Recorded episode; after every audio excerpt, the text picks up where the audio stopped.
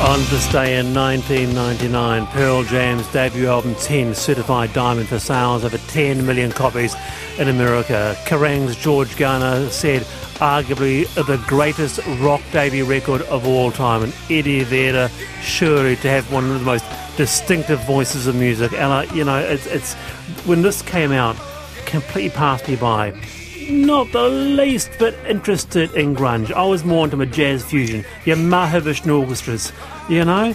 But listen to this now. What an incredible song. It's, an, it's a think? moment in time, but yeah. then, you know, I was ruined by Led Zeppelin in the 70s. Yeah. Oh, yeah. fair enough. Fair enough. Good call. What about uh, what about you, Nick? I could easily see you with um, your pajamas on, you listen to this? Um, a little bit no, of flannel? No, but well, like you, I think the appreciation grows with time. Yes, yes. And uh, so you look, I, I, sort of listen back. You know, I listen to rock now, particularly in the eighties and nineties. I think, yeah, I'm into this. Yeah. So yeah, it's it's. Um, I think it and and what what's great is it doesn't date. Yes. It's incredible, isn't it? It's uh, who's a Pearl Jam fan? Who who was a Pearl Jam fan from the start, uh, as opposed to uh, late developers like me? Just acknowledged it last year. Uh, that's Lovely track, fantastic. 24 to 5, the panel. Look, such a huge response regarding teachers. I want to read everything that I can't. We'll pop them in the Friday mailbag. Keep them coming. Can I just give you one or two? Kia ora panel. I'm a beginning teacher in my first year at a high school in Auckland. My student debt is higher than $50,000. The cost of living in Auckland is a lot higher than teaching in the regions. Uh, I teach over 100 kids this year. I have a handful of diagnosed children with learning difficulties, one who's autistic and deaf, but he does not get a teacher aid in my class. But I have to take the careful time to teach him plus the 30 other kids in his class. And that's just one senior class of mine. But there is at least five diagnosed kids, but so many fly under the radar and just struggle. It's quite something, uh, the feedback I'm getting. This is real. This is yeah. We've got kids coming to school now with uh, such a range of undiagnosed problems, and the expectations on the under-resourced person in the classroom is is just becoming extraordinarily uh, hard. We'll have to come back to this on the panel. Uh, Dr. Ella Henry and Nick Leggett with me today. Now, imagine saving to buy a home. You see the plans, sign off, pay the deposit. The house gets half built, then the company goes under. That's what's happening to some budding homeowners as the construction crunch accelerates. Auckland Building Specialists started in 2005, went into liquidation a few weeks ago, owing the IRD just over a million. Bayside Designer Homes is the latest company to cease trading. They have nine unfinished Auckland housing sites. Milford, Beach Haven, Hobsonville, Sunnyvale, Papakura, included. Professor of Construction at AUT, John Tookey, joins us. Professor Tookey, kia ora. Good afternoon. Good afternoon. 238 building companies liquidated in the 11 months to November last year. 238. Why is it happening? Uh, in in general terms, uh, all building companies uh, generally tend to fold as a result of a cash flow, cash flow crisis that occurs at the moment, uh, you know, you have to bear in mind that all construction that takes place, including household construction, is uh, is built. It's all happening with borrowed money. So as the cost of borrowed money increases, as interest rates increase, so the ability of individuals to be able to cover the, the, the costs associated with the construction projects uh, increases. The cost of uh, of materials uh, is increasing as a result of uh, inflationary pressures more generally, and you end up with a, a classic sort of toothpaste tube squeezed out, oh. and and you, the, you end up with, um, as I say, a cash flow crisis that occurs, and all companies that do that, you know, they, they tend to go bust sadly with full order books as well. Oh dear! Um, because they can't and they can't they can't maintain the continuity of operations associated with their with their um, their con- contracted works. Okay, so you're saying that the books might be, might be uh, pretty healthy, uh, maybe even full. That there is there is work up ahead, but the cash is not there for them. No, it's uh, like I say, it, it, literally comes down to everything is borrowed, and as the cost of borrowed money increases, so the uh, the the the crunch occurs as a result of the uh, of the problems associated with cash flow coming through. A lot of builders there have multiple jobs, and they'll use the money coming in from one job to offset the requirement to purchase materials for another job, and so on. And and the the, the companies that tend to be less well managed um, come a cropper real quick as a result. And uh, what you tend to find is it's the less well managed companies are the ones that get weeded out in the first um, sort of tranche, as it were. Yeah, first tranche. And the ones who are more pragmatic and they're they're a they think a little bit more longer term, and they've they've seen this sort of thing before. They usually know what to expect, and consequently, they uh, they they sort of pull the horns in a little bit quicker. They know what they they shouldn't be taking on. They try to concentrate on, on dealing with jobs which have easy cash days, you know, rapid turnarounds, and uh, maintain cash flow. And uh, sadly, uh, you know, there's a there's a there's a major deficit in terms of the skills associated with um, business management in the uh, building sector. Indeed, Ella. Look, I agree entirely. I agree entirely. Kia ora, John. Um, I think, uh, you know, this is such an unregulated sector in terms of company ownership that you could have any assortment of cowboys setting up in whatever range of organisations. I, I feel like policy and, and, and statutes to protect consumers do not necessarily have enough teeth in this area and need to be beefed up to protect. This is the biggest investment we'll ever make in our lives. And to not have that kind of protection from some kind of centralised agency worries me greatly. Imagine that, John. Imagine how heartbreaking it would be on the other side. if you were at the end of one of these deals, you wouldn't be able to sleep. Uh, it, it's horrific, and uh, you know, there's lots of um, uh, findings that have been uh, related, uh, as far as this is concerned, with depression and uh, all sorts of negative psychological consequences. it's it's appalling, and it's an extraordinarily difficult set of circumstances. But unfortunately, it tends to be an inevitable inevitable consequence associated with not, I wouldn't say unregulated growth, but certainly, um, you know, we've been pretty bullish for a number of years in the sector.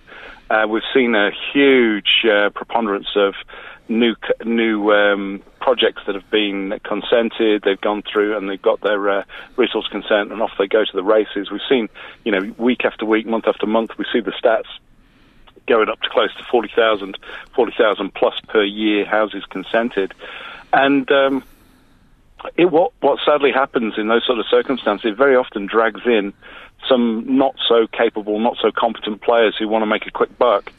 And you know, these are the ones who very often do not have the business skills, do not have the capability, and they don't have the the experience necessary to be able to run a company effectively. All right, Nick. And, it's, uh, oh, and, it, and it just you know it sets a hostage to fortune for so many different people. It's sad. Nick Leggett. I've got two concerns, and I'm interested just to uh, on the particular one. Uh, the first one really is around. I mean, obviously the economy was contracting in the last three months of last year. This is not going to help, uh, so people are going to be less likely to invest in a new house or additions or things that help stimulate the economy. But more importantly, are we building the houses that we need for people to, to, to, to, accommodate people? We had a housing shortage not too long ago. Do we still have a housing shortage? And uh, migration is obviously going to be opening up again. So, are we going to be able to build the houses that we need for New, you know New Zealanders and new New Zealanders to live in? Um, generally, the, the, the, the the majority of the, the new consents that have come out in the course of the last couple of years have generally been for um, smaller homes which are more um, attuned to the mid-range or lower range of the uh, of the market, and this is a good thing. But there's an awful lot of uh, multi-unit uh, dwellings, multi-unit properties that are going in, a lot of infill in the city, in Auckland, and so on. And they, so, generally speaking, the uh, the types of new stuff that's coming out is actually is actually uh, appropriate for need. You know, is it built um, at an optimum price, well, that's a slightly different thing. You know, we all know the failings of Kiwi Build and all the other things that we, we saw over the last few years. Um, but the market is actually moving in the direction of uh, of uh, actually producing these more affordable homes in the uh, okay. in the lower uh, percentiles of the of in terms of cost. Um, are we going to be, you know, right? I, I, doubt it. I think we're going to be short of total numbers because, quite frankly, over a, a 10, 12 year building boom period where we were growing at a sort of a 19% per annum growth rate here in Auckland, as an example, um, you know, we, we never caught up with the deficit that existed before. So, on the one hand, it means that you're not necessarily going to see a house price collapse. But on the other hand, we're still we're still deficient in the number of houses that we need for society as a whole, and that's obviously not a good thing. Hmm. Very good, John. Thank you for your time, John Tookey, there, professor of construction at uh, AUT. Meanwhile, a few Pearl Jam lovers are coming through. Nineties Palmy North, cut off jeans, plaid shirt, undercut long hair painting a picture of this person, Ella. Bogan. Um, Bogan. well, you said it, not me. I'm not going there. Eyebrow pierced and Pearl Jam. I was a true adherent and copped a lot of insults from people who did not know what grunge was, but I loved it. Uh, wonderful to have your listening here this afternoon. I really appreciate your correspondence coming through about why you were on the teacher strike uh, today. If you can email me, the panel at rnznational.co.nz, and I'll read some of this out tomorrow at 3.45 in the Friday mailbag. There's been a real variety of response, particularly around the teachers that dilemma face regarding the challenges that children are going through right now and how that's manifesting itself in the classroom day by day. But I found this fascinating. Focus is increasingly turning to our infrastructure, both how fragile part of it's been in the wake of Cyclone Gabrielle, you know, some key arterial routes, for example, but also how to tackle super big infrastructure projects. $200 billion plus is needed. Now, people listening to this that are old enough will recall something called the Ministry of Works. It was privatised under David Lange. Some get nostalgic for it, but was it all that it cracked up to be? And how would the huge rebuild happen post Cyclone Gabrielle now under a Ministry of Works model? Max Rashbrooks penned an opinion piece on this. He's from the Institute for Governance and Policy Studies. Max, kia Kia So it ended in 1988. What did the Ministry of Works build? What were they responsible for? Well, the Ministry of Works um, had a huge history. It started out in 1870, and it either oversaw or built a huge range of the infrastructure uh, that underpinned this country's prosperity. So it was responsible for most of the hydro dams, for instance. It was responsible for a lot of the early railways, um, some of the roads, uh, a huge range of buildings. You know, from range from you know, like I said, hydro stations through to the oh, wow. Central Police Station so on Victoria huge, Street. Huge yeah, projects. An incredible range of things. Yeah. Yeah, absolutely huge projects. Yeah. Uh, some people, some younger people, Max, might be trying to get their head around this. What a government department in house builds stuff like that. Yeah, I mean, it does seem like something that belongs to a different era, doesn't it? But they, I mean, there was kind of two elements to it. One was the the planning and the quality, if you like. So the department employed architects and engineers, and it did planning, and it thought about, okay, what do we need, where, and how do we design it? How do we design it to a high standard? How do we make sure that it, the engineering is of high quality? There was one bit, and then sometimes it also actually built the stuff itself, so it employed the construction work. It didn't always do that, and that varied a lot through its history. But yes. yeah, sometimes literally the government was building infrastructure with people directly employed in the public sector. Oh, look, I've been banging on about reinvigorating a Ministry of Works for years. I mean, you know, under a Ministry of Works model, we had centralised procurement so that supply chain issues were not, you know, we could we could aggregate purchasing power.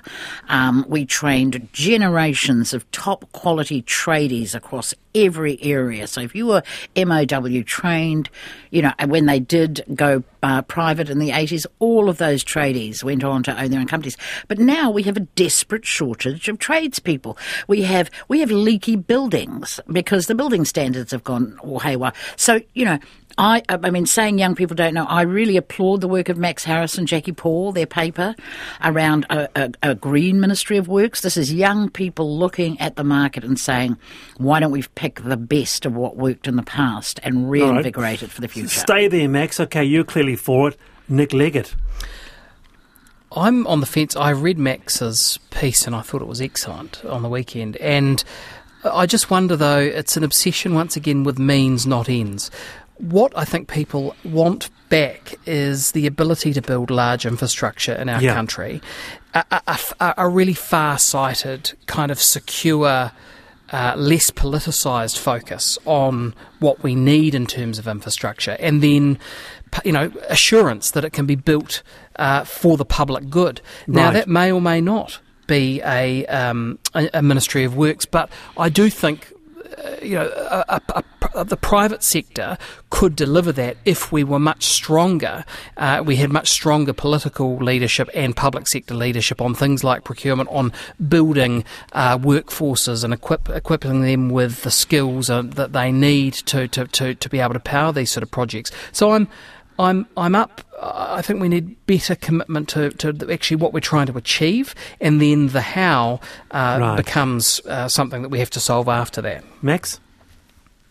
Yeah, look, I, I mean, I, I think those are all reasonable comments, and I think you know, there's a huge amount that's needed in the infrastructure space. I mean, there's it's estimated there's a 210 billion dollar infrastructure deficit, so there's just more funding needed. Um, mm. You know, Ella's quite right about the training shortfalls. I mean, trades training has been in a terrible state in this country for decades, and we need to do something where we're just training people a whole lot better. Um, and you know, I think Nick's sort of referring to stuff. Like, I mean, huge delays at the moment that it takes in getting infrastructure projects. And can I just jump in here? Here's the deal. Apparently, and this is why I brought it up, in Aotearoa, we are not good at delivering a large project on time and on budget.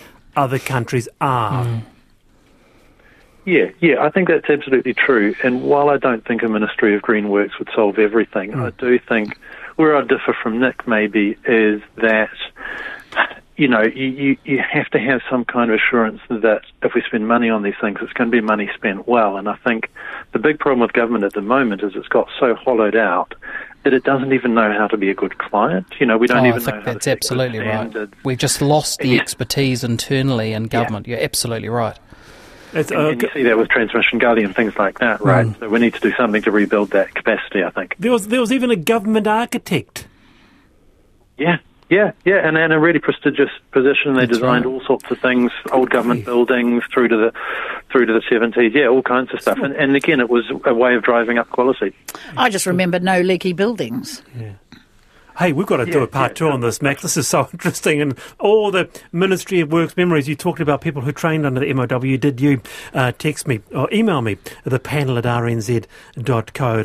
Hey, kia ora, Max. Um, appreciate um, uh, that jumping off point for that uh, Ministry of Works discussion there. It is seven to five, uh, the panel uh, with uh, Dr. Ella Henry and Nick Leggett this afternoon.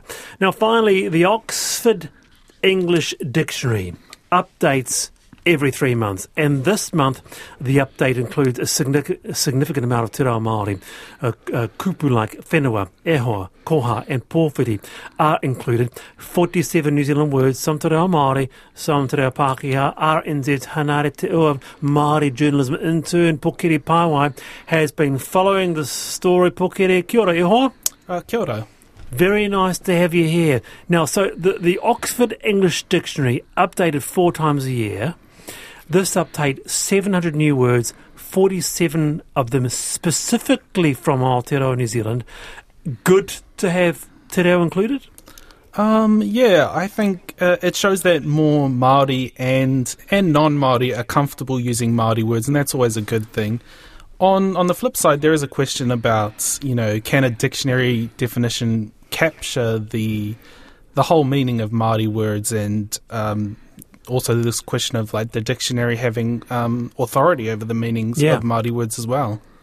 Let's bring you in, What's your thoughts? Well, I, I absolutely celebrate it. I mean, it's it's wonderful because the reality is OED is used by people all over the world, and I, I agree with you utterly, Te Toko, that the brief uh, definitions will not ever capture the depth and, and beauty of some of these Maori words, some of the kupu, but it introduces a whole new audience to our reo, and it reminds me that I, I have great sympathy for those people in this country who are so triggered just by hearing Te Reo Māori, any word on radio or television, that they are moved to protest and anger mm. and rage. And it feels really, really mm. sad to me, but especially when they like to call themselves Kiwi, because that's a Māori yes, word. Yes.